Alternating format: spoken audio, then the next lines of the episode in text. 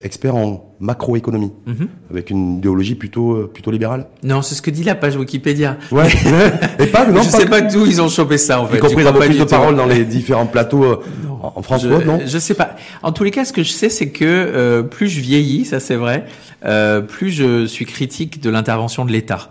Alors que je pense que quand j'étais plus jeune, je pensais et, et- c'est drôle parce qu'on vient dans, on, on va vers un monde où on, on a besoin d'une redéfinition des biens publics. Euh, mais plus je vieillis, ouais, plus je deviens critique un petit peu de l'efficacité, de la coopération euh, et de manière générale de de, de, de l'utilité de certaines interventions publiques. Et ça en va de- du coronavirus. Enfin, moi, Bah, suis- Exactement, on va parler de ça, parce que coronavirus, donc je disais en amont, euh, Ludovic Subran, c'est 2600 morts, 2663 morts aujourd'hui, Mhm. euh, 25 février. On est sur toujours épidé- épidémie avec une pandémie qui, euh, qui pointerait le bout du nez. En tout Oui, cas, je crois, je crois que l'OMS a parlé de pandémie et bien sûr le foyer italien qui s'est déclaré euh, euh, le week-end dernier confirme l'idée que euh, il y a certainement euh, des transmissions homme à homme de cette euh, épidémie qui vont faire des routes de transmission et donc des foyers secondaires en dehors de, de la province de Hubei en Chine et que donc ça pose la question justement de combien on peut être coopératif dans la lutte euh, sur la transmission et donc la prévention, mais aussi après sur l'atténuation des effets de cette Mmh, pandémie. on va effectivement aller là-dessus, mais juste parce que j'ai vu aussi, en- enfin ça a commencé déjà hier, où les grandes places financières internationales ont toutes dévissé. Oui, alors est c'est entre c'est 3 et moins un 4 peu tard, moi 5, je ouais. dirais. C'est-à-dire que moi, pendant très longtemps, je me suis dit que je trouvais que les marchés financiers étaient très complaisants avec euh, cette épidémie de coronavirus. Alors c'est vrai que comme c'était en Chine et que les autorités ont été très euh, rapides et abruptes dans leurs mesures de, de, de protection en fait ou de, de, de- pour éviter la propagation de l'épidémie, on n'a pas vu les marchés dévisser. On a vu bien sûr le renminbi perdre de sa valeur. On a vu au début euh, quelques frémissements sur euh, les marchés américains. Et là, je pense que le foyer italien, mais aussi le fait que on sent que ça va durer, c'est-à-dire que ça va pas être juste quelque chose qui dure un trimestre. eh Bien tous les marchés qui étaient un peu surévalués, donc notamment les marchés actions américains, bah, réagissent oui très fortement. Et réagissent négativement. Bah bien sûr, c'est-à-dire que Quand on réagit, un marché qui réagit, marché financier qui réagit négativement, ça se traduit par quoi? Bah, un marché financier qui, alors, du, déjà un marché qui est surévalué comme le marché action américain aujourd'hui, puisque faut savoir qu'on est à des niveaux, c'est à peu près le 97e, 98e percentile depuis les 30 dernières années. C'est-à-dire que il y a à peu près 2% de chance d'être au-dessus des valeurs qu'on est, euh, Des valeurs auxquelles réelles, on est aujourd'hui. Et donc nous, on a un modèle de, de, de, de, valuation, on appelle ça de, de, de valeur du marché action américain. On est aujourd'hui en gros 15 à 20% au-dessus. Donc vous avez vu au cours des 18 derniers mois, on a eu plusieurs corrections. Ben là, on a une autre correction.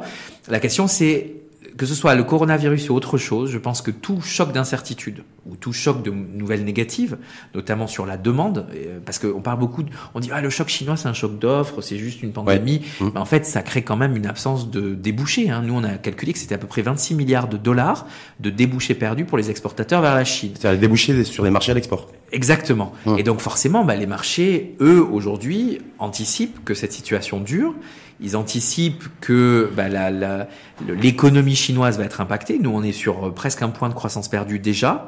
Et puis là, ils Un point de anticipent croissance perdu en deux mois. en deux mois. Un mois et demi, quoi. Ouais. Et sur les, sur les taux négatifs Parce qu'aujourd'hui, Bah, en fait, depuis donc ça c'est est- le c'est l'autre côté de, des marchés, c'est-à-dire que bah, généralement quand vous avez un portefeuille, vous pouvez l'investir dans différentes choses et donc si vous vendez des actions, bah, vous allez acheter des obligations qui sont vues comme plus sûres et notamment des obligations d'État américaines, mais aussi des obligations d'État européennes et donc comme il y a beaucoup de gens qui achètent ces obligations, bah, les taux, le prix de de ces obligations, euh, lui pour l'instant augmente et le taux baisse et donc on a, euh, bah, c'est vrai, le retour des taux négatifs qu'on avait vu euh, en septembre 2017, quand on avait vu Mhm. le début de récession allemande, le choc automobile euh, et le- la- l'augmentation de la guerre commerciale. Ben, de la même façon, euh, le choc de la, du coronavirus, c'est un choc d'incertitude qui va certainement durer au moins tout le premier semestre. Et donc, ben, on a ce mode risque off sur les marchés, c'est-à-dire que les gens préfèrent acheter des obligations plus sûres que des actions. Et donc, comme euh, ils achètent des obligations, ben, on retrouve les taux négatifs ça et dire tous quoi les problèmes des taux négatifs. Ça veut dire que les États, les pays, bah, le Maroc ou à l'instar d'autres pays dans le monde, vont continuer à, à emprunter avec de l'argent qui va coûter de moins en moins cher? Je pense c'était déjà le cas, c'est-à-dire que même avant le coronavirus, on est dans un environnement où de toute façon les taux baissent structurellement, les taux réels, hein, donc euh, les taux corrigés euh, des prix. Euh, et puis c'est vrai qu'en plus on a un effet valeur refuge des obligations d'État les États sont vus comme solvables, et puis on, on se dit, ben, on préfère détenir une obligation d'État plutôt que, c'est vrai, une valeur d'une entreprise, enfin une action d'une entreprise sur les marchés. Euh, ça, derrière, si vous voulez, il y a, y, a, y a, plusieurs facteurs réels. Il y a un, il y a beaucoup d'épargne. Euh, mmh. il y a trop d'épargne peut-être. Euh, deux, il n'y a pas de croissance et pas de productivité. Et donc le, les taux euh, sont très bas et sont là pour durer. Et ensuite, il y a les actions des banques centrales qui contribuent aussi à tenir les taux particulièrement bas. On pense notamment à la Banque Centrale Européenne qui a des taux de dépôt négatifs, mmh.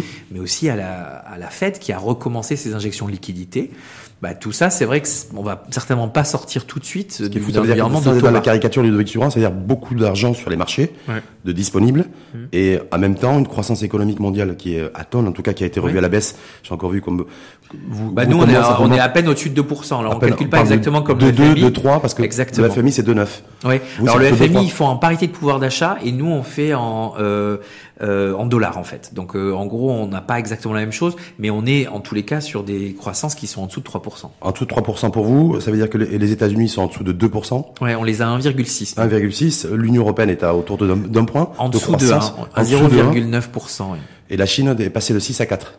Exactement. En termes de prévision. Exactement. Ça veut dire que ça va donner un peu plus de 4. Ouais. Ça va, ça va donner quoi? Parce que nous on est particulièrement interpellé là-dessus parce que je me dis entre la demande européenne, la demande américaine, la demande chinoise. Donc pour le Maroc, c'est un vrai sujet parce que le Maroc a misé toute sa stratégie euh, en voulant devenir un peu le Singapour euh, de, de la périphérie européenne africaine, enfin être un hub logistique, financier, euh, manufacturier, industriel. Et là, il y a plusieurs chocs qui se cumulent. La demande, bien sûr, européenne et mondiale, donc pour les débouchés export. L'auto, le choc réglementaire sur l'auto 2019 continue d'être extrêmement important et est amplifié par la crise chinoise puisque le marché automobile chinois est le plus important dans le monde depuis maintenant 3-4 ans. et donc, plus, pour le plus important en matière d'immatriculation. En, en, matière, de nouvelles immatriculations. Nouvelles immatriculations, parce que moi, le parc reste, le parc immobilier, le parc automobile américain reste le plus important. Mais donc, du coup, c'est vrai que pour le Maroc, euh, les vents contraires euh, de l'international se confirment. Ils étaient déjà très forts l'année dernière et ils se confirment cette année. Ça veut dire une demande moindre. Il faut s'attendre. Oui, nous on a, en gros, les, les, le, le le, le, commerce extérieur va contribuer négativement à la croissance au Maroc en 2020. C'est la deuxième fois après 2019. Et donc on a une croissance au Maroc de 2%. On a toujours un peu plus d'exportation, c'est-à-dire nous on s'attend à à peu près 10 milliards de dirhams de plus de d'export euh, pour le Maroc, mais la consommation est plus dynamique que euh, et donc les importations que Vous avez euh, dit les exportations. Plus 10, le, le plus 10 en termes de, de, de, de projection ouais. de, additionnelle de, de valeur à l'export. Ouais, principalement vers l'Europe et un petit peu vers l'Inde, etc. pour les questions de, et au niveau de matières premières. Et au niveau de l'importation? Bah, Pour les importations, alors pour les importations, c'est donc il faut comparer généralement le pour le commerce extérieur, on compare plutôt euh, le volume total. Là, je vous parle des, des des flux additionnels et donc on est euh, sur une croissance des importations de à peu près euh, plutôt 25-30 milliards de dirhams si on compare avec les 10, c'est-à-dire en nouvelles. Supplémentaires. Supplémentaires. Donc ça, c'est une très mauvaise nouvelle, Ludovic. Euh, non, non, c'est pas une mauvaise nouvelle. On a, dit, on a des déficits structurels de 20 milliards d'euros pour parler Oui, mais c'est pas grave d'avoir un déficit structurel. Oui, c'est vous qui êtes libéral. Ah, je sais pas. Non, mais je mélange. C'est les données chiffrées. c'est vrai.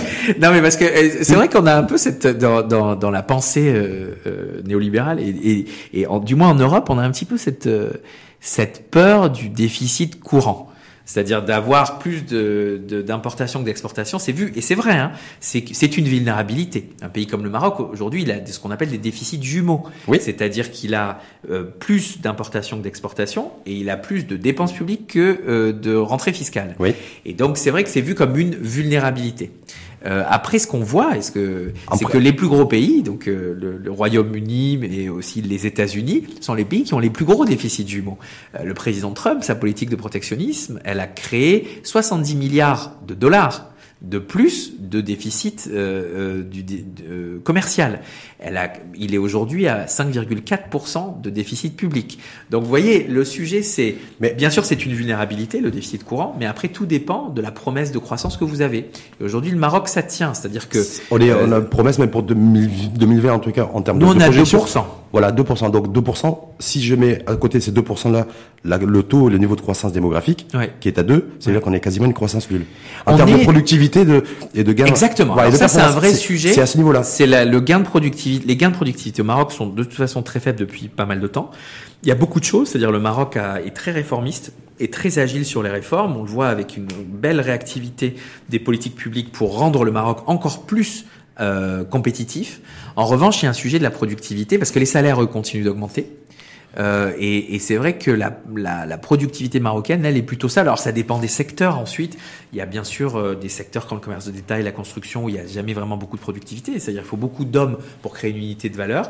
Et puis il y a des secteurs sur lesquels il y a plus de productivité, comme les services, mais qui si on compare, euh, ou, certains secteurs industriels de pointe, euh, mais si on compare avec d'autres pays euh, qui ont des secteurs équivalents, le Maroc a une plus faible productivité que ces autres pays. Comment vous l'expliquez, vous qui scrutez le Maroc et de depuis, depuis des années bah, Pendant très longtemps, il y a eu un déficit d'investissement, les banques faisaient pas leur boulot. Donc, Les banques ne faisaient pas leur boulot en termes ah d'investissement privé, bon, ils ont été rappelés à l'ordre, vous avez vu Exactement. Parce qu'on va parler du, du, programme d'ailleurs national d'investissement. Exactement. Non mais plus sérieusement, pourquoi, pourquoi, pourquoi Est-ce que ça veut dire, est-ce que ça veut dire qu'on... Non, c'est une, une, économie duale le Maroc, c'est-à-dire que les secteurs qui sont, euh, mais il y a beaucoup d'économies. Moi, je dis ça pareil quand je suis en Allemagne, c'est-à-dire que les économies qui ont mis une grosse partie de leurs investissements vers l'export, qui est le cas du Maroc, avec les grands chantiers, euh, l'époque G2, etc. Ben, vous créez un vrai appel de compétitivité. Les talents vont vers les secteurs exportateurs, les entreprises internationales, et vous créez sur les secteurs non marchands services, construction, etc., un choc négatif de productivité. Et donc là, vous avez cette dualité dans l'économie marocaine. Tout ce qui est exposé à l'export est, très productif hmm. et très compétitif, et le reste beaucoup moins. Euh, est-ce que c'est ce qui est à l'origine, de subran de la détérioration de notre modèle de croissance économique? On se retrouve aujourd'hui, sur les 10-15 dernières années, un point de croissance économique au Maroc, euh, ça a été le, nombre d'emplois créés a été divisé par 3.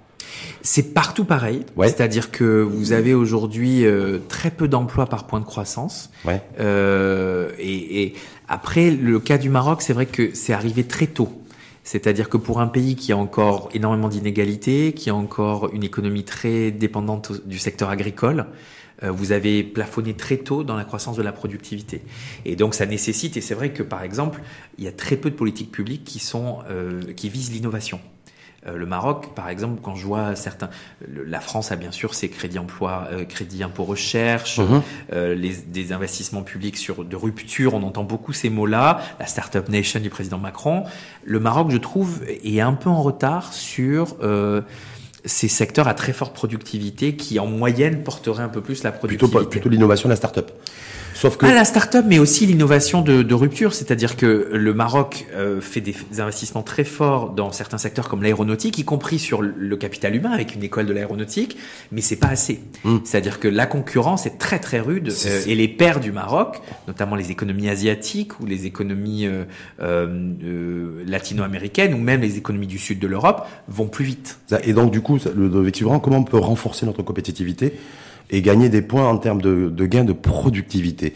Est-ce que c'est ça se joue sur le, le levier monétaire, le levier fiscal, le levier coût du travail, le levier énergétique? C'est tout ça plus les réformes structurelles. Euh, et c'est vrai que le, le, Maroc a entamé tout. C'est-à-dire qu'il y a vraiment un parallélisme des politiques publiques. Hein. Moi, je trouve que la, la crédibilité de Banque al-Maghreb et de manière générale la gestion du change, la gestion de, de, de, de du volume de crédit est très bonne. Euh, il y a eu plutôt une bonne gestion des finances publiques euh, comparativement à plein d'autres pays. Euh, il y a plutôt, euh, il y, a, il, y a, des vulnérabilités structurelles, hein, que ce soit la dépendance énergétique, vous en parlez, etc. Donc ça, on peut pas vraiment lutter contre. En revanche, là où je pense qu'il y a encore plus à faire, et, et c'est notamment sur euh, l'économie des savoirs et de la connaissance. Euh, je pense qu'il faut vraiment. Ça, ça veut dire augmenter notre dépense publique. Euh, je pense qu'à court terme, oui, l'éducation, ça reste un sujet de dépenses publiques. Parce mhm. que d'ailleurs, au Maroc, il y a un vrai sujet. Il y a toutes ces écoles de commerce, ces écoles qui se sont, qui ont pullulé, et à mon avis, qui sont pas forcément euh, porteuses de productivité. Donc, il y a tout un sujet, à mon avis, de bien sûr certifier que le tertiaire marocain, il y a encore trop peu d'une génération de Marocains qui ont le bac, qui continuent à l'université par rapport à ses pairs. Hein. Avec l'Afrique du Sud, c'est les deux pays qui emmènent plus de 20% d'une cohorte vers des études supérieures, mais c'est encore trop peu si on veut vraiment concurrencer sur sur des technologies de pointe ou sur l'économie des services, euh, ce qu'on peut faire dans d'autres pays. Oui, mais j'ai aussi une urgence sociale, euh, c'est bah, c'est répondre à la, à la demande sociale. Ouais. J'ai, euh, j'ai, on l'a dit tout à l'heure, une pression démographique assez, assez conséquente, donc des demandeurs d'emploi qui arrivent tous les ans sur le marché Ouais. de l'emploi, on est autour de 260 000, 280 Ouais, 000. Et un taux de chômage toujours à 10%. Et un, taux de, voilà, et un taux de chômage surtout des diplômés extrêmement élevé. Bien sûr. Donc je fais comment? Ben, c'est justement là où je trouve que euh, une des façons pour accepter, pour euh, moi j'ai j'ai travaillé à l'époque euh, en 2011 euh, sur euh, l'ANAPEC, donc il y avait le pôle emploi marocain pour les cadres en fait, et il y avait tout un sujet qui était ce qu'on appelle les politiques actives de l'emploi. C'est-à-dire qu'au Maroc, il y a beaucoup de gens qui s'orientent vers des filières qui ne sont pas employables très facilement. Et vice-versa, ce qu'on a aussi, c'est qu'on a l'accompagnement est pas très bon. Le niveau d'accompagnement, notamment pour ceux qui sont au chômage, pour les ramener, les, ra- les ramener vers l'emploi, ça marche pas très bien. Donc il y a un sujet de qualification de. de J'ai un, sujet aussi de priorité entre les nouveaux entrants et ceux qui sont dans le stock. Je crois, moi, je crois que c'est la même chose. je, crois, que c'est la même chose. Si vous faites par exemple une politique d'entrepreneuriat, vous savez pas si ça va être le jeune qui sort ou celui qui est au chômage depuis 10 ans qui peut être un bel entrepreneur. Vous savez pas ça. Et donc je pense qu'en revanche, euh, faire une politique d'entrepreneuriat, c'est nécessaire. On voit que ça marche. En France, moi, je vois tous les jours des, des gens qui décident de créer une auto-entreprise pour être consultant ou pour travailler sur des petits sujets. Au Maroc, les barrières à la création d'entreprises sont encore très importantes, ne serait-ce que euh, parce que c'est compliqué d'avoir accès à- au comptable, à- à- au bon conseil fiscal et de manière générale à structurer la structu- la- la- l'entreprise. Donc euh, il y a ça et puis sur les encore une fois sur les sur les jeunes diplômés et euh, je, je trouve que par exemple pour une un modèle économique qui a décidé de faire un vrai bond en avant sur l'industrie, Oui. il y a encore trop peu euh, d'effets induits positifs sur la formation des jeunes vers ces On va parler de euh, l'industrie mais est-ce qu'il y a un enjeu monétaire? Vous l'avez esquissé tout à l'heure. Non, moi je crois pas. Le, seul enjeu qu'il y avait, c'était que je trouvais que pendant très longtemps, les banques marocaines étaient très frileuses. Hum. Et que euh, bah, là, euh, il y a ce sujet de, de, de, de booster un peu le crédit aux entreprises. Euh, il y a bien sûr le sujet de la qualité du crédit sur le crédit immobilier, hein, puisqu'il y a quand même depuis très longtemps une envolée du crédit au ménage, notamment pour le crédit immobilier. Moi, je suis pas de ceux qui sont des oiseaux de mauvaise augure. Je pense pas du tout qu'il y a une bulle, etc. Mais ça a été pendant très longtemps, ça a été l'accès au logement pour calmer la grogne sociale. Et aujourd'hui, euh, il y a un re- renversement qui est de dire attention, c'est bien de donner aux gens avec un beau collatéral qui est un appartement que vous pouvez saisir s'il y a un problème, mais que faire de l'investissement dans des gens qui ont envie de développer une entreprise, l'investissement dans l'immatériel, etc. Il a fallu une impulsion royale On va parler du euh, programme pour de- que ça marche. de financement. Donc pour vous, il n'y a pas d'enjeu monétaire particulier. Pas sur la productivité, parce que si vous voulez, le, le Maroc est pas du tout dans le cas des, de, de l'Europe où là, je, je vois une zombification de l'économie. C'est-à-dire qu'en Europe, moi qui est- suis plutôt euh, favorable au taux bas parce que je pense que ça a évité une récession et ça a évité une croissance du chômage, je suis très inquiet du niveau d'endettement des entreprises, par exemple en France. Et je pense qu'il y a certaines entreprises qui sont gardées en vie à cause des taux relativement bas.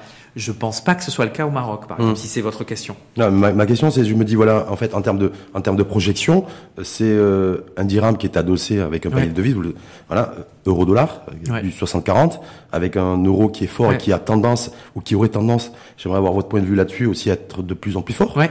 Voilà, donc du coup, nous, euh, pays importateurs, lorsqu'on lorsqu'on achète en Europe, on paye en, on paye en euros. Oui. Donc avec un dirham aussi qui, voilà, est-ce qui, qui est pas forcément Sur le- ajusté, sur le change- ajusté à la dynamique économique de notre pays, en, en tout cas son niveau de développement économique. Donc je me dis, est-ce que tout ça c'est pas compliqué, sachant que chaque fois aussi, on a un véritable souci, c'est le, c'est d'avoir suffisamment de, de réserves en devises pour payer nos importations. Alors, les réserves de change Donc- de la Banque centrale du Maroc sont très bonnes, très confortables, donc il n'y a pas de, de sujet là-dessus. Parfois, le, le sujet qui se pose aujourd'hui dans certains pays, notamment en Amérique latine, c'est que les réserves, les réserves sont trop confortables. Vous avez des pays comme le Brésil, à cause de la crise des années 90, qui décident d'avoir 8 mois, 9 mois de réserve. C'est peut-être un peu trop euh, pour, euh, en fait, et ça crée en effet une, une contrainte sur le financement de l'économie. Dans le cas du Maroc, c'était peut-être le cas, c'est-à-dire il y avait une sur euh, il y avait une sécurité, c'était un peu ceinture bretelle parce que le change était ce qu'il était. Et donc quand on annonce qu'on va faire flotter le change, on a envie de s'assurer que la crédibilité, la signature de la Banque centrale est bonne. Tout ça a été rassuré. L'émission de novembre 2019 a rassuré tout le monde aussi sur la vision que le reste du monde avait, les créditeurs avaient du Maroc. Sur votre question sur le change, c'est un très bon point. C'est-à-dire que le Maroc a décidé, contrairement à d'autres pays, et c'est un peu la, le- la spécificité du modèle marocain, c'est de de- d'avoir un modèle mixte entre une libéralisation assez forte, plutôt très consensus de Washington, pour reprendre le côté idéologique du début Mais- de l'interview, Maîtrisé, hein. Mais, mais extrêmement maîtrisé, Voilà, extrêmement maîtrisé, au point où le change, par exemple, par rapport à tous les pays d'Asie euh, du Sud, et notamment ceux qui ont, sont rentrés comme le- le- le- la Thaïlande en crise, il y a eu une volonté de ne pas accepter une libéralisation financière non maîtrisée. Et du coup, c'est vrai que le change est peut-être pas à son juste prix. Le change n'est pas à son juste prix, puis on le demande, et ça devrait peut-être se- produire d'ailleurs en 2020, euh, c'est le FMI, d'élargir la bande. Oui. Donc d'avoir un dirham qui, dans les prochaines semaines, Et je pense que la banque flotterait, et flotterait, flotterait beaucoup Et- plus avec un assouplissement plus conséquent. Bien sûr. Après, ça, ça demande, et euh, le cas turc est fascinant, euh, ça demande une meilleure éducation financière des entreprises et des ménages. Parce que en Turquie, aujourd'hui, il y a une vraie... euh, si vous voulez, chaque matin, le chauffeur de taxi ou le, le, le patron d'un petit commerce de détail, il va regarder quel est le taux de change. Parce qu'il sait que la plupart de ses fournisseurs ou ses créances euh, financières sont en euros ou en dollars. Au Maroc, il n'y a pas encore cette culture. Les gens connaissent l'euro et d'ailleurs pensent encore que le dirham est payé et pégé euh, à l'euro. Et donc, si on venait à élargir, à cause des fluctuations de change, on voit Mmh, je monde- pense que c'est, on est à deux et demi aujourd'hui, je pense qu'on va passer à 5. Donc, Exactement. Mais dans ces cas-là, il va falloir euh, re-regarder une partie de l'éducation financière pour s'assurer qu'il n'y ait pas des faillites d'entreprise ou des problèmes de créances individuelles qui soient dus à des problèmes de change. Parce que Mais quand pour vous, la- Ludovic, est-ce que c'est un coup à jouer? Parce qu'on est en pleine. Vous avez vu qu'il y a une commission qui a été créée pour réfléchir à un nouveau modèle de développement au sens large, un nouveau modèle de développement économique. Est-ce que l'en- l'enjeu est la dimension monétaire, à la lumière aussi du fait du renforcement de la position et de la place du Maroc au sein du continent africain, donc la fin du CFA, l'émergence dans les prochaines années d'une nouvelle monnaie en Afrique, parce qu'il y a tous ces enjeux-là en fait. Si on fait une, si on a une vision Non, non, bien 360 sûr. degrés, je me dis voilà, est-ce qu'il y a une vraie réflexion aujourd'hui à mener et peut-être un peu de faire preuve de courage et d'audace politique sur cette sur cette question-là. Le problème, c'est que quand on a des déficits jumeaux, euh, il y a une grande chance que le dirham se déprécie de 10%. Donc, est-ce qu'on est prêt à accepter une dépréciation du dirham de 10% Dans Bah, les si- pays si où il y a une garantie- dépréciation de 10% de la monnaie, Oui. généralement, le gouvernement change la fois d'après. Ouais. C'est d'ailleurs un des sujets sur le franc CFA. C'est pour ça que je parlais d'audace et de courage politique. Non, Parce mais c'est- autrement je me dis on risque de stagner accepte- économiquement. Donc s'il n'y a pas de Alors, c'est vrai. Alors, une stagnation à monétaire. 2%, beaucoup de gens en rêvent. hein. En Italie, la stagnation, elle est à zéro. À en France, elle est à 1%, etc. Ouais. Donc, c'est un choix. Aujourd'hui, le problème, c'est qu'il y a tellement de volatilité ou, enfin, avec les tensions commerciales qu'on connaît, qui sont transformées en guerre des monnaies, etc. Il y a quand même énormément de tensions internationales. Je pense que euh, la, la sécurité qui est prise sur le flottement du dirham, pour l'instant, n'affecte pas la compétitivité marocaine. Euh, et donc moi, je serais plus, je, je, je, je pense que faire élargir la bande, enfin la stratégie qui a été adoptée est la bonne. Ensuite, il faut toute proportion garder, c'est-à-dire que c'est pas parce que euh, vous avez une baisse euh, dans la, dans la situation actuelle, la courbe en J des économistes marche pas très bien. C'est-à-dire aujourd'hui, si vous avez une dépréciation de votre change, vous n'avez pas mécaniquement une augmentation du volume de vos exportations parce que la demande mondiale est en contraction. Aujourd'hui, il y a une récession du commerce mondial. Sauf- Donc c'est pas le bon timing pour le faire. Sauf que moi, j'ai peut-être un, un coup à jouer, j'allais dire moi, c'est-à-dire au niveau du Maroc, en, en disant voilà, je vais peut-être créer aussi une dynamique et un modèle de croissance qui soit beaucoup plus inclusif, c'est-à-dire faire en sorte d'avoir des, des secteurs d'activité qui soient plus mis en concurrence, donc produire beaucoup plus, créer, euh, créer de la richesse et créer de l'emploi. Alors, et, il y a- pas il y a forcément, déjà- et pas forcément de gagner des parts de marché à l'international. Alors, dans un premier temps. Il y a, euh, il y a beaucoup de, de faillites au Maroc. Il y a, nous, on prévoit pour 2020 9000 faillites au Maroc. C'est un record. C'est euh, euh, c'est 5% de plus que l'année précédente. Chaque année, les faillites au Maroc augmentent de 5 à 10%. Donc, euh, il n'y a pas de question de zombification de l'économie. C'est-à-dire qu'il y a quand même pas mal. Et, quand on regarde encore, sans parler des faillites, parce que ça laisse une créance euh, quand les boîtes font défaut, mais quand on regarde la création d'entreprises, les créations d'entreprises et les morts d'entreprises naturelles, euh, c'est très dynamique. Donc, moi, j'ai pas du tout l'impression que euh, il y a comme un, un couvercle de change qui ne libère pas les énergies marocaines. En revanche, l'autre sujet que vous posez, il est différent. Il est celui de l'inclusion. Oui. Euh, le Maroc est un des pays les plus inégalitaires de la sous-zone, et, et en particulier, il y a un sujet autour euh, des terres, enfin des accès au, au, au, Au foncier. au foncier, et euh, de l'ascenseur social, c'est-à-dire la mobilité sociale. Et ça, je sais pas si le change, ça résout ça. Moi, je pense pas que c'est un sujet monétaire, mais après, euh, quand on regarde dans l'expérience des pays qui ont fait flotter leur monnaie, il y a aussi, mais parce qu'il y a plus de croissance, euh, il y a aussi euh, des, des effets sur euh, euh, le, le, le, la baisse des inégalités, mais ils sont pas majeurs. Donc moi, je pense que le sujet monétaire, il est celui je ne pense pas que en faisant aujourd'hui en augmentant la bande et donc en espérant que le dirham se déprécie un peu pour gagner des, des un petit peu de, de, libérer des énergies vives. Je pense pas que c'est ça qui résoudra le Maroc. Je pense les problèmes du Maroc. Je pense qu'il y a d'autres sujets et d'autres politiques publiques, comme, comme d'innovation, de capital humain, plus de concurrence entre ces, dans l'introduction de beaucoup plus de concurrence dans les règles économiques. Bien sûr. Au niveau des secteurs d'activité. Bien sûr. Il y a ça, le, tout ce qui est euh, déréglementation ou du moins euh, euh, supprimer une partie des métiers protégés, c'est une évidence. Euh, mais, mais encore une fois, est-ce que ça, et, et, bien sûr que le Maroc a cet attentisme sur une partie des sujets domestiques, c'est ce qu'on disait tout à l'heure. Les services financiers, euh, les services au sens large d'ailleurs, euh, sont des secteurs qui sont très conservateurs au Maroc et qui d'ailleurs détonnent euh, de la volonté d'aller à l'export. Mais sur l'export, c'est pareil. Pourquoi? Parce qu'il y a une dynamique. En fait, on, on parlait de, de, logique un peu rentière et monopolistique. Est-ce que c'est ça? Comme J'allais dire culturellement. Hein. euh, historiquement, est-ce qu'il y a une dimension à la fois historique et à la fois culturelle aussi? D'avoir des, des, secteurs d'activité où il y a des bah, il y a des grosses barrières à l'entrée. dominantes. Il y a des grosses barrières à l'entrée. Et donc en fait, il faut réduire ces barrières à l'entrée pour que plus de gens s'intéressent à ces secteurs-là. Et c'est et c'est le cas dans beaucoup de pays. Hein. Dans les, la plupart des pays d'Amérique latine, c'est la même situation. Mais je voulais juste revenir sur l'export parce qu'il y a un autre sujet et je sais pas si ça, par exemple, euh, la dépréciation du dirham ou du moins une politique monétaire plus active peut gérer le, le sujet. C'est celui des PME, des TPE à l'export. Aujourd'hui, l'export, il est principalement fait par des grosses entreprises, qui est par exemple l'orthogonal du modèle turc. Euh, les Turcs. Je sais qu'en ce moment il y a une grosse tension avec l'accord de libre-échange avec la Turquie. Oui, le modèle turc, c'est un modèle de petites entreprises, hum. et alors que le modèle marocain, c'est un modèle de plus grandes entreprises. Il y a des entreprises qui sont dit petites, mais en fait elles sont plutôt pas mal, hum. pas assez grandes. Et donc il y a, c'est intéressant de voir. Il y a un jeu de TI pour les bah, je, je, pense qu'il y a clairement, euh, pareil, en libérant un petit peu, en essayant d'amener plus de d'entreprises à l'export, d'avoir accès à un meilleur accès au financement, on peut certainement euh, aller créer une nouvelle génération d'entrepreneurs marocains qui vont à l'export par nature. On était en pleine dynamique, effectivement, pour développer ou en tout cas accompagner l'essor de, de l'export. Ouais. Et puis il y a eu, euh, il y a eu euh, une, une, demande. Mais en fait, bon, en même temps, le Maroc a ratifié une convention euh, avec l'OCDE pour une convergence fiscale -hmm. avec avec l'Union européenne. Donc du coup, il y a eu le, les taux qui ont les taux d'IS qui ont été revus à la hausse.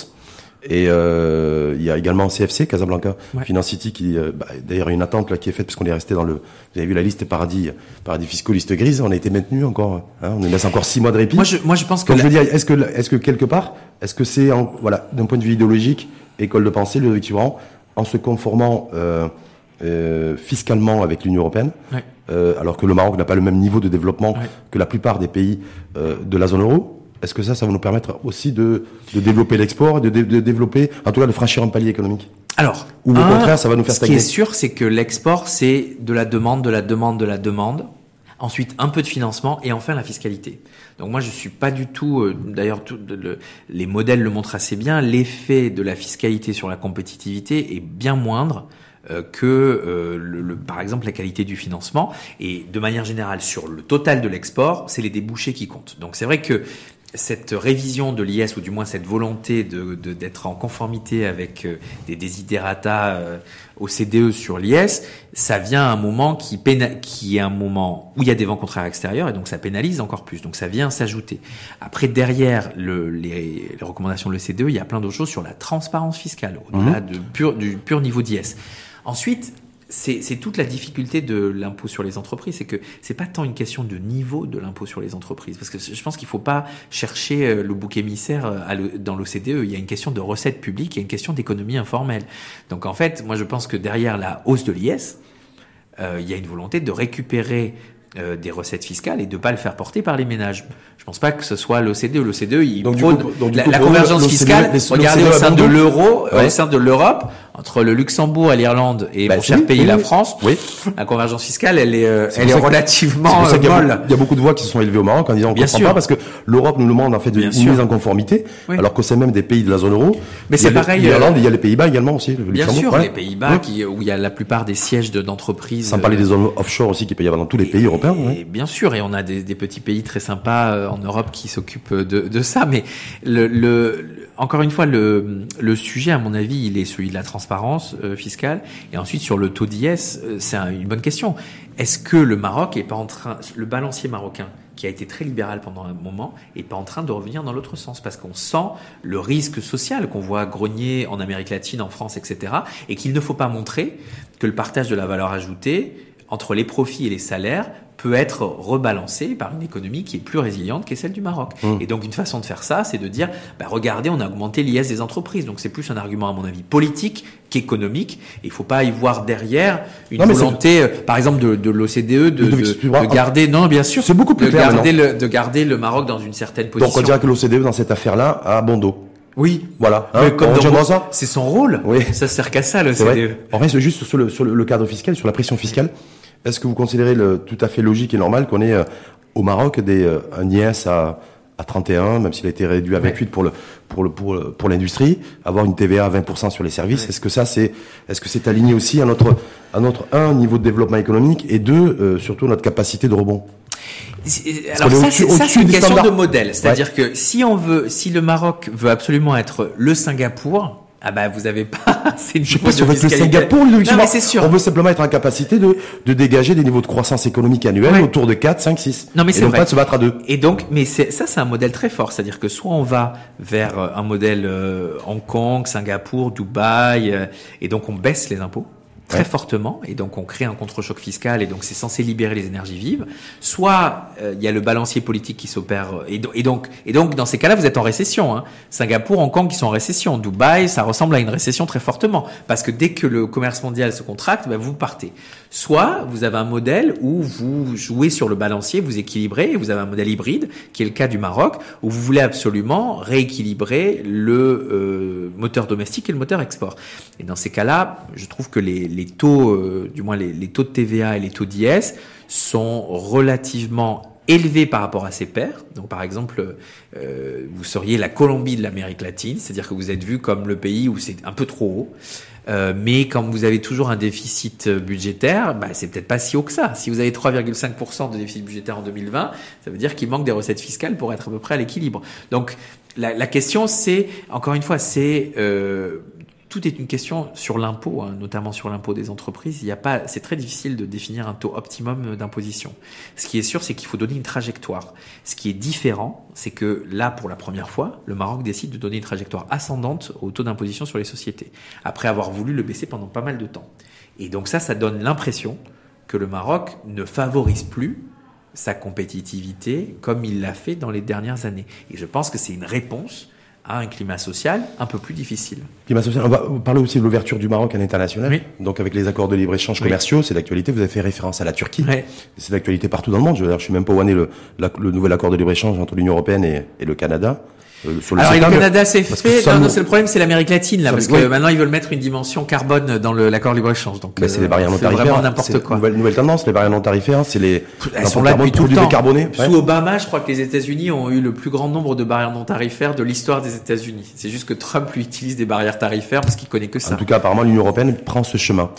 L'Union européenne a toujours eu des barrières non tarifaires parce qu'il y a des normes. Mmh. Il y a une protection du consommateur qui est énorme, ne serait-ce que sur les, les couleurs des prises, des yaourts etc. Mmh. La taille du la taille du melon ou de la, tomate, la taille du melon, des tomates de, de Marmande et, et du d'Agen.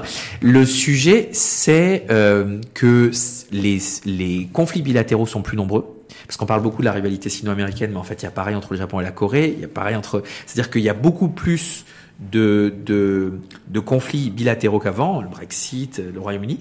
Et le deuxième sujet, c'est que l'accord de libre-échange cristallise plein de choses. Et notamment, euh, idéologiquement, pendant dix ans, la mondialisation, ça a été des prix plus bas pour tout le monde. Mhm. Puis ça a été des destructions d'emplois. Ça a été très darwinien et ça, ça n'a pas plu. Et aujourd'hui, j'ai l'impression que comme la politique commerciale est la seule que les gens euh, sur lesquels il y a encore une certaine transparence, euh, beaucoup plus par exemple que sur la politique budgétaire où l'efficacité de la dépense publique est questionnée, ou sur la politique monétaire où l'efficacité des taux bas est, est, aussi questionnée, ben, les gens cristallisent beaucoup de leurs angoisses sur la politique commerciale parce que c'est vu comme euh, le truc qui ouvre les frontières, les portes ouvertes aux fenêtres, comme mmh. on dirait dans les inconnus. je crois savoir vous êtes plutôt favorable, vous, à la, aux accords de libre-échange commerciaux.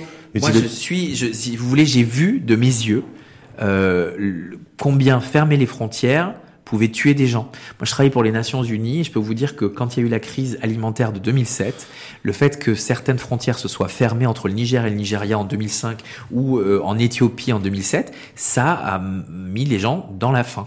Et donc moi, je pense que euh, les accords de libre-échange, s'ils favorisent le consommateur, euh, c'est une bonne chose sur le pouvoir d'achat. Ensuite, la question qu'il faut assumer, c'est celle qu'un accord de libre-échange, c'est pas quelque chose de fixe dans le temps. Mhm. Et, et, donc il faut renégocier, c'est ce que fait le président Trump avec le Mexique et le Canada. C'est-à-dire quand vous pensez que l'accord de libre-échange est trop déséquilibré, parce que structurellement les économies sont pas dans le même sens, il faut pas hésiter de revenir s'asseoir à la table pour le rééquilibrer. Au lieu de figer ça dans le temps, parce que c'est ce qu'on compte faire avec la Turquie. Et bien sûr, et je pense qu'il faut le faire. Mhm. C'est 17 milliards de déficit bilatéral entre le Maroc et la Turquie. Bah, il est temps de s'asseoir et de regarder. En revanche, est-ce que ça vaut le coup de vilipender la Turquie parce qu'ils ont été plus meilleurs sur la captation des débouchés marocains que le vice-versa? Ben non, ils ont été juste plus malins et ils ont mis plus d'efforts là-dedans. Ils ont plus bossé, ils ont plus travaillé, ils ont plus... Pas que, pas Ouais. que, parce que euh, la Turquie comme le Maroc est un pays dans lequel il y a pas mal d'interventions et de subventions de l'État. Oui. Et donc la question des accords de libre-échange, pour que ça marche, il y a un contrat de confiance, notamment sur tout ce qui est interventionnisme de l'État. Et c'est là-dessus qu'il faut jouer. C'est-à-dire que le sujet qu'on a avec les politiques commerciales aujourd'hui, c'est celui de des mesures dissimulées. Euh, L'Allemagne, qui se targue toujours d'être un pays hyper compétitif, hyper exportateur, certes, mais l'Allemagne a une super banque publique qui accompagne les exportateurs, a euh, des subventions dans plusieurs secteurs euh, déguisés ou qui sont pas euh, des barrières douanières ou sur l'importation, mais par exemple, en Allemagne aujourd'hui, enfin le, mois dernier, il a été décidé que quand une entreprise étrangère voulait acquérir du capital d'entreprise allemande euh, à hauteur de 25 ou 30% elle doit passer par le bureau du gouvernement. Donc il y a une protection des investissements.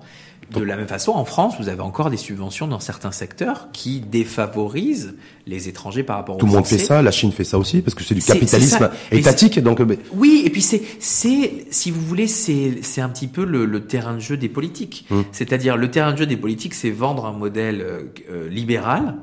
Et derrière, comme ils voient qu'ils ont plus beaucoup de rôle sur une partie des enjeux, c'est remettre des petites choses, faire des petits cadeaux. Donc, Tout le monde le fait. En fait, le protectionnisme, c'est le fruit et la conséquence du populisme politique. C'est ce que C'est du populisme économique. Oui, et du populisme économique, du Ah, coup. bien sûr. Et, Ouais. et c'est, d'ailleurs la différence avec le populisme politique, c'est que le populisme économique était déjà là bien avant, mais il est beaucoup plus instrumentalisé. Donc il y a beaucoup plus de fait du prince et d'interventionnisme. Quand on est comme le Maroc, une économie intermédiaire, Oui. euh, euh, en développement, Oui. et qu'on a tous ces mastodontes là qui aujourd'hui à travers le monde, on l'a vu avec le Donald Trump, vous avez fait référence d'ailleurs les élections américaines en, sûr. octobre prochain, c'est le protectionnisme, c'est un petit peu tout ça, c'est le vraie guerre commerciale, euh, visible et, et certaines invisibles. Mm. On fait, quoi- on fait comment? Est-ce qu'on se dit de temps en temps, voilà, on, fait ce qu'on a fait un petit peu avec la Turquie, et parce qu'on peut le faire avec la Turquie, mais on peut pas non plus le démultiplier? Comment Et ça se je passe? pense qu'il faut pas, euh, il faut être euh, très actif. Euh, que ce soit avec la Turquie, que ce soit avec le, Royaume-Uni. Le Royaume-Uni, on ne sait pas trop comment ça va finir euh, cette histoire. Euh, Je pense pas que ça va certainement se résoudre cette année. Bah, il faut aller peut-être aller créer des accords de libre échange préférentiels avec certains de ces pays. Donc, il faut être très actif. Il faut surtout pas attendre que ça se passe. Il faut créer des alliances. Si, si demain créé se moi la Maroc avec un, un accord de libre échange avec les avec l'Angleterre par exemple, la Oui. Grande-Bretagne, je risque d'être déficitaire également, tant plus qu'ils ont un enjeu aussi de compétitivité monétaire depuis qu'ils sont sortis, Oui. en tout cas de l'euro, ils sont très forts. Oui, ils sont très forts, mais Ils ils, forts produisent pas grand chose. Ouais, mais pas chers. Ils sont pas ils sont pas chers, et donc Ouais. du coup ils attirent les investissements. Ouais. Euh, en revanche, je pense qu'il y a la matrice d'exportation du Maroc est assez alléchante pour euh, les euh, Britanniques parce que c'est beaucoup les Français et les Espagnols qui produisent par exemple l'agroalimentaire, Ouais. euh, la chimie, l'auto, une partie des pièces qui sont assemblées pour être exportées. Donc moi, je suis je suis pas sûr que ce serait déficitaire euh, si d'aventure le Maroc euh, crée justement les conditions pour que ça soit plus intéressant d'aller exporter vers le Royaume-Uni. Mais l'activisme, les alliances, euh, la compétitivité retrouvée, c'est-à-dire euh, faire un peu ce que les Allemands font toujours, c'est-à-dire vous prenez par euh, les lacets de chaussures et vous faites vous-même des efforts de compétitivité. C'est ce qui se fait sur les réformes structurelles au Maroc. C'est-à-dire que vous Mais- continuez d'être en mouvement. Si je lâche pas du lest au niveau budgétaire, je vois pas comment on pourra faire du, on pourra faire de la relance, de la relance économique. 3,5%, c'est pas euh, c'est pas mauvais. Le problème c'est pas plus de dépenses. Avec le problème 4% de c'est mieux de dépenses. Avec 4% de, de- de déficit budgétaire chaque année, 4, 4, 2 là, sur les, Ouais. ces dernières années, j'ai un niveau de croissance qui dépasse pas 3%. Deux. De, de, de la croissance du PIB. De la croissance du PIB. Oui, mais bon, c'est pas Donc grave. voilà, donc je me dis, est-ce qu'il faut que je laisse encore un peu plus filer mon déficit budgétaire? Non. pour essayer de faire du 3 ou euh, Ah ben, à moins que vous mettiez, si vous mettez du déficit budgétaire pour faire des dépenses de qualité et qui sont notamment des dépenses qui vous permettent d'aller conquérir des parts de marché à l'international. Donc vous faites du déficit budgétaire par exemple pour créer, pour devenir le fournisseur essentiel dans tel et tel et tel produit parce que vous avez cette technologie que les autres n'ont pas. Voilà, c'est irréprochable parce que le retour sur investissement est positif. Si vous faites de la dépense budgétaire pour pallier euh, les effets négatifs importés de votre absence de compétitivité à l'international, le cas de la France, et, euh, et notre cas aussi hein. Oui, alors euh, encore Pas dans les mêmes proportions, mais c'est euh, sur le pas- fond, c'est la même situation. Ouais, c'est pas dans les mêmes proportions, Oui. ce qui change quand même beaucoup de choses, parce que la France est quand même 60 milliards de déficit euh, euh, courant, de déficit commercial pardon, euh, chaque année. Et la deuxième chose, c'est que Et vous, c'est la, euro, hein. la France s'est désindustrialisée. Hum. Donc là, on est à peine en récupération d'industrie. Vous, vous êtes encore sur le secteur industriel, qui est encore un de ceux qui est le plus exportateur. Le problème, le problème, c'est qu'il y a une récession industrielle aujourd'hui. Oui, et le donc, problème, c'est que j'arrive pas à faire décoller mon PIB industriel, qui est à 13 et qui était à 18 il y a 20 ans. Alors, Voilà. C'est une part, La donc désindustrialisation, ça touche aussi le Maroc. Un, il faut euh, faire baisser. euh, des- ça, c'est des parts. Donc, le PIB industriel du Maroc, c'est 13% parce que le reste du PIB, c'est-à-dire le Maroc, a accéléré sa tertiarisation. Oui. Euh, en revanche, en volume industriel produit au Maroc, il y a quand même une envolée qui est notable. Oui. C'était pas un pays industriel il y a 15 ans, le Maroc. Il faut Hum. quand même le voir. Donc, c'était pas le même type d'industrie. Parce qu'on a c'était- eu, on a eu, il y a il y a une vingtaine d'années, 25, 25 ans, le secteur du textile, par exemple. ah bah, c'était pas une industrie qui était euh, euh, exportable. Non. Bah, ça, ça change tout. Les donneurs d'ordre étaient européens, on était dans la sous-traitance. Exactement. Maintenant, vous allez en direct. Vous avez ubérisé une partie de l'export. Donc, ça change quand même tout. Vous détenez vos clients. Mais et en vous valeur- êtes capable d'importer l'innovation en valeur sur impact PIB. Ouais, mais ça, c'est reste- parce que- ça reste faible. Mais parce que le reste de l'économie marocaine a quand même euh, a été très très vite au cours des 15 dernières années. Donc moi je suis d'accord, mais 13% de, de, de PIB industriel, c'est peut-être trop faible en part, et bien sûr qu'on peut faire mieux, mais c'est aussi l'idée d'une économie qui émerge, c'est que bah, le consommateur veut plus de choses, et qu'est-ce qu'il consomme? Le consommateur Il consomme des services. Euh, Le, Maroc, si vous voulez, comme il- plus personne ne sera la Chine. Plus personne ne sera ces gros pays asiatiques qui sont développés dans les années 90 ou 2000. Quand on arrive en retard dans le train de la mondialisation, ben on arrive à un même moment, les Marocains, ils veulent de l'économie du partage. Les Marocains, ils veulent du tourisme, des loisirs. Ils veulent pas euh, trois bagnoles. Et ben ça, ça crée forcément pas la même trajectoire d'accélération industrielle qu'on a pu voir en Corée du Sud. C'est-à-dire qu'il faut revoir le modèle. Non, non, aujourd'hui, bah, oh, je veux dire, c'est intéressant parce que ce qui se passe aujourd'hui chez nous, c'est que même le comportement du consommateur, effectivement, a complètement changé. Bien sûr. Et ben, peu d'institutions travaillent dessus. Il y a peu de discours publics qui Bien là-dessus, alors qu'il y a de vrais changements euh, aujourd'hui en matière de consommation. Mais bien sûr, parce que c'est parce que c'est la patate chaude de n'importe quel gouvernement de comprendre les nouvelles formes de consommation, d'épargne, euh, et de voir justement que les gens ont peut-être envie de travailler moins Mhm. et de travailler mieux, et peut-être envie de travailler, de pas envoyer leurs enfants à l'usine. Euh, parce que c'est peut-être euh, trop dur, trop pénible. Et ça, pour des économies émergentes, c'est difficile à entendre quand la classe moyenne a des demandes qui sont euh, bien plus euh, fortes et qui vont pas forcément apporter de la croissance du PIB parce que on parle de, de, de la croissance du PIB mais c'est pas l'alpha et l'oméga c'est pas les talons or Euh, ce qu'on voit c'est que aujourd'hui il y a beaucoup de choses qui euh, ne créent pas de PIB tel qu'il est mesuré qui est hérité de la révolution industrielle et qui crée énormément de bien-être ou les externalités aujourd'hui le vrai sujet sur le PIB Les externalités va- positives ou négatives? Parce bah, qu'il y a y a les deux. le Ouais. climat. Mmh. Le Oui, vrai sujet aujourd'hui, ça va être comment on calcule dans le PIB une partie des externalités négatives liées à la consommation charbonnée. C'est quantifiable ça. Bah, c'est de plus en plus quantifiable. Du moins maintenant. Est-ce qu'on peut y mettre un prix? Il n'y a pas de prix du prix. carbone. Enfin, Mmh. si, il y a un prix du carbone, mais Oui. il est beaucoup trop Il y a bas. le prix du charbon, mais est-ce qu'il y a un prix du carbone? Et il y a un prix du charbon, il y a un prix du carbone. Et les deux, euh, le prix du charbon, je pense qu'il est à peu près révélé, donc il est bon. Le prix du carbone, en revanche, il est très bas. Euh, et du coup, ça donne pas du tout les bonnes incitations pour les entreprises de faire moins de faire de la croissance moins carbonée. Et donc, bah, qu'est-ce qu'on fait dans ces cas-là? Bah, On fait ce que tout bon gouvernement fait quand il sait pas quoi faire. On crée un impôt. Donc là, le sujet en Europe aujourd'hui, c'est voir si on peut pas faire une taxe aux frontières pour ajuster les prix du carbone.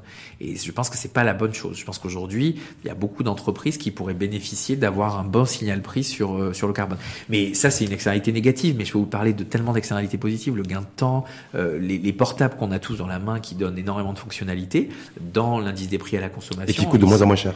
Et qui coûte de moins en moins cher. Mais le savoir coûte de plus en plus cher.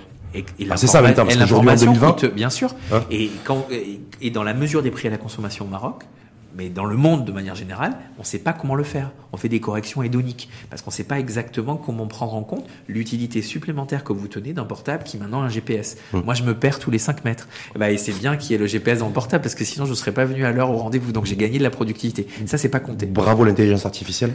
Et vivement la réalité augmentée, le développement du numérique, oui, de oui. débarquement de la 5G, Ludovic. Oui, euh, Subran, oui, ouais. oui. Ça va avoir un effet de levier économique, ça? Moi, j'y crois beaucoup. Le problème, c'est que là encore, je trouve que le politique est très très loin. Alors là, pour le coup, c'est dans l'autre sens. Je trouve que on, a, on, fait miroiter cette peur des algorithmes non éthiques et de la machine qui remplace l'homme. En fait, ça marche pas comme ça.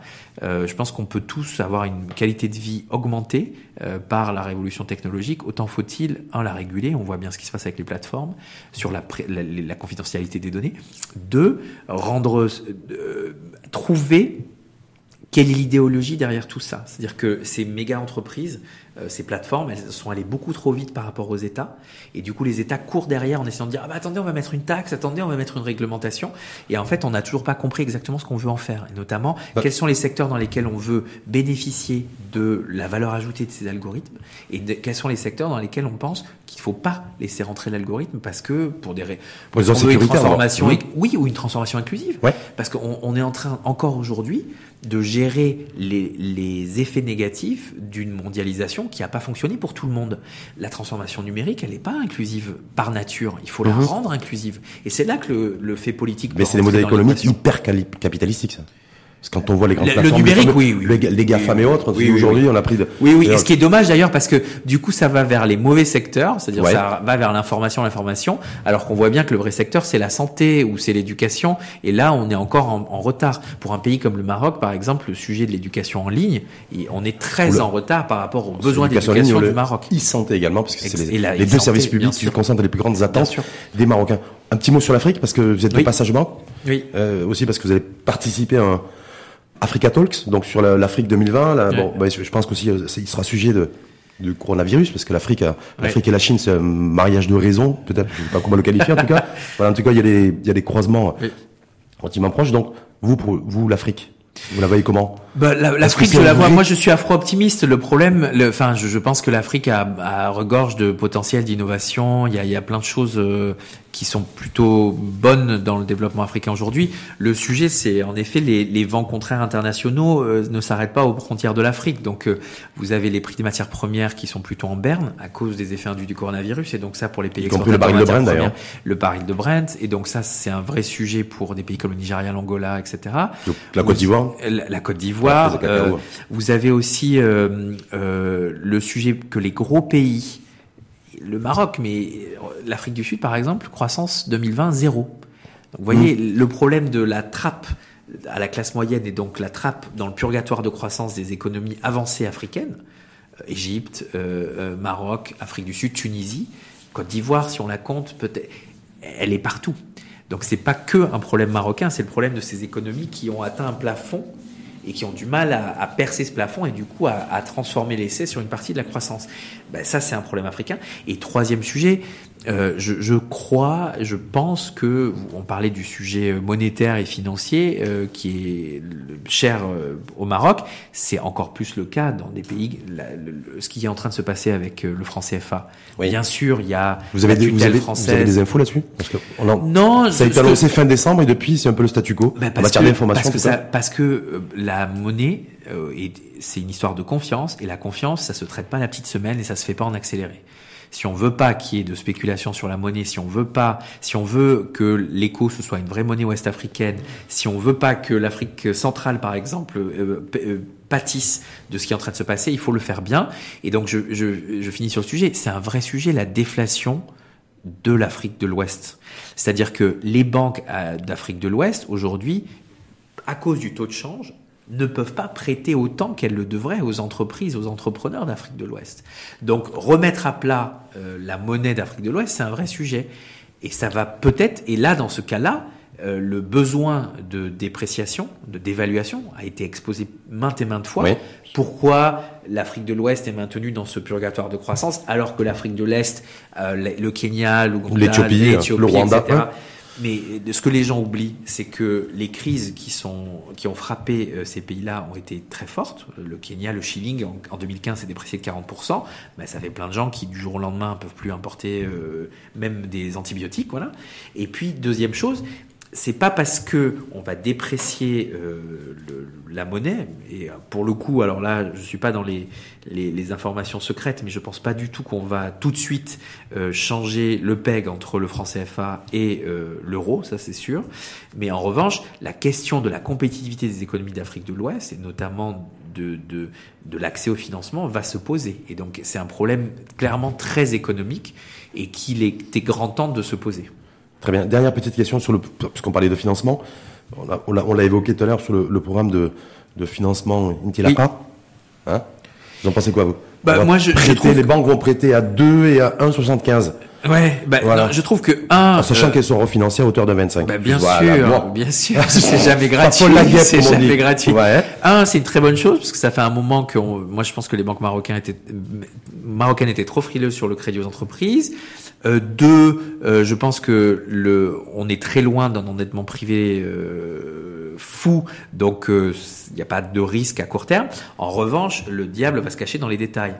Moi, ça m'inquiète qu'il y ait un effet de seuil énorme quand vous passez d'1,2 million de dirhams à plus, c'est-à-dire vous passez de 2% ou 1,75 à 5%. deux, l'accompagnement. Euh, je vois mal les banques soumises à des pressions sur les coûts faire le business case avec Moulhanout euh, euh, sur le coin de la table en disant ah, combien ça, de temps. Ben non mais c'est vrai. Ouais. Non mais comment on fait Ça veut dire que vous, il y a une vraie, il doit y avoir une vraie réflexion sur l'accompagnement. c'est tout. L'accompagnement. Moi, il se trouve que je suis dans le comité d'évaluation. Je suis président du comité d'évaluation de l'accompagnement que fait la BPI aux entreprises françaises. Et donc, on est en train de faire une évaluation d'impact, chiffrée, etc. Ben, les résultats vont sortir certainement dans la d'ici la fin de l'année, la dimension accompagnement, ça fait Elle est tout l'effet. D'accord. Et donc, il va falloir s'assurer euh, que l'accompagnement, ça contient aussi expliquer ce que ça veut dire des dettes financières à des gens qui n'ont pas l'habitude de mettre des choses, de gager des propriétés. Quand vous dites gager, c'est quoi? C'est hypothéquer. Ça veut dire hypothéquer, ça veut dire des collatéraux, on dit en finance. Mmh. Et donc parce que là, il y a la caisse de la, la caisse centrale de garantie qui sûr. voilà qui qui prend sur elle à hauteur de 50 on va Bien dire sûr. De... Et, et, donc jusqu'à je trouve ça moi très intéressant qu'il y ait ce partenariat public-privé. Euh, après, euh, par exemple, je, je, pense que il va falloir euh, regarder en effet quel est le, le, niveau de prise de risque et d'éducation financière des gens à qui on prête et s'assurer qu'on leur explique bien de quoi il s'agit. Et ensuite, surtout, accompagner sur la, la croissance de, de l'entreprise. Parce que si c'est juste décaisser pour décaisser, pour faire plaisir, et que dès qu'on commence à avoir des prêts non performants, on arrête les vannes, c'est la catastrophe. Parce que les gens vont plus faire confiance aux banques, ils vont voir la campagne de com, ils vont pas le voir dans la vraie vie. Donc il faut vraiment se poser, ça prend du temps de faire ça. Et le ça fait que ce soit porté par les banques, parce que vous faites référence, vous, vous êtes peu de, Moi je trouve que c'est mieux qu'une énorme agence nationale qui fait ça à la place Si on avait une banque publique comme, comme celle qui existe en France, la BPI, est-ce que ça aurait été ça aurait été plus simple, j'avais dire, en matière de mesures, risques, accompagnement. Alors, la BPI, en Parce France, que là, par exemple, la KfW en Allemagne, elle ouais. bosse toujours avec les banques privées. C'est jamais elle toute seule. Euh, en revanche, ce qu'elle a fait, je trouve, c'est qu'elle a repens... elle est revenue à un modèle de banque qui n'existait plus. C'est-à-dire la banque qui peut soit vous faire de l'accompagnement en capital, donc en prise de participation, pour aller vers l'export, la digitalisation, soit en ligne de crédit. Euh, moi, je pense que les, les, les, banques publiques, du moins telles qu'elles opèrent dans les pays que je connais, donc euh, en France, en Allemagne, c'est un, un, modèle intéressant. On voit par exemple l'Italie s'intéresse à avoir une banque publique. Donc, est-ce que le, le, Maroc a besoin d'une banque publique? Le Maroc a déjà la Caisse des dépôts. Oui. Donc, l'idée, c'est de trouver au sein de la Caisse des dépôts des gens qui se pensent comme des banquiers et qui veulent accompagner le privé. Mais de toute façon, une banque publique, elle va jamais vraiment prêter toute seule. C'est-à-dire s'il n'y a pas de ligne de financement de la banque privée, elle va pas y aller toute seule. Donc la question, c'est de travailler. Donc, le croisement entre les deux. Merci en tout cas Merci. à vous, Ludovic Subran. Donc je rappelle économiste en chef et directeur de recherche économique du groupe Alliance, natif de Tonins dans le Lot-et-Garonne. Marmande. Et je crois Rachid, vous êtes du Lot-et-Garonne aussi. Non, mais j'ai payé de la tomate parce qu'on est des exportateurs le de tomates. Le pays de la tomate, du pruneau, Je vous ai pas posé la question. Est-ce que la, est-ce que la tomate marmandaise et Tonin 15 concurrencer la tomate marocaine sur les marchés européens. Je... Mais ça, ça mérite un, ça, ça mérite Ça un dépend débat, pourquoi. Mais si vous faites tagine kufta, je pense qu'il vaut mieux le mtacha marlevia. C'est vrai? Ouais, je pense c'est meilleur. Ça a Ouais, plus de goût, hein. Il y a moins d'engrais. Je confirme. et puis c'est bio, non? C'est, je, peut-être. Peut-être. Peut-être. Merci en tout cas à vous. Merci beaucoup. Et à très bientôt. Avec grand plaisir.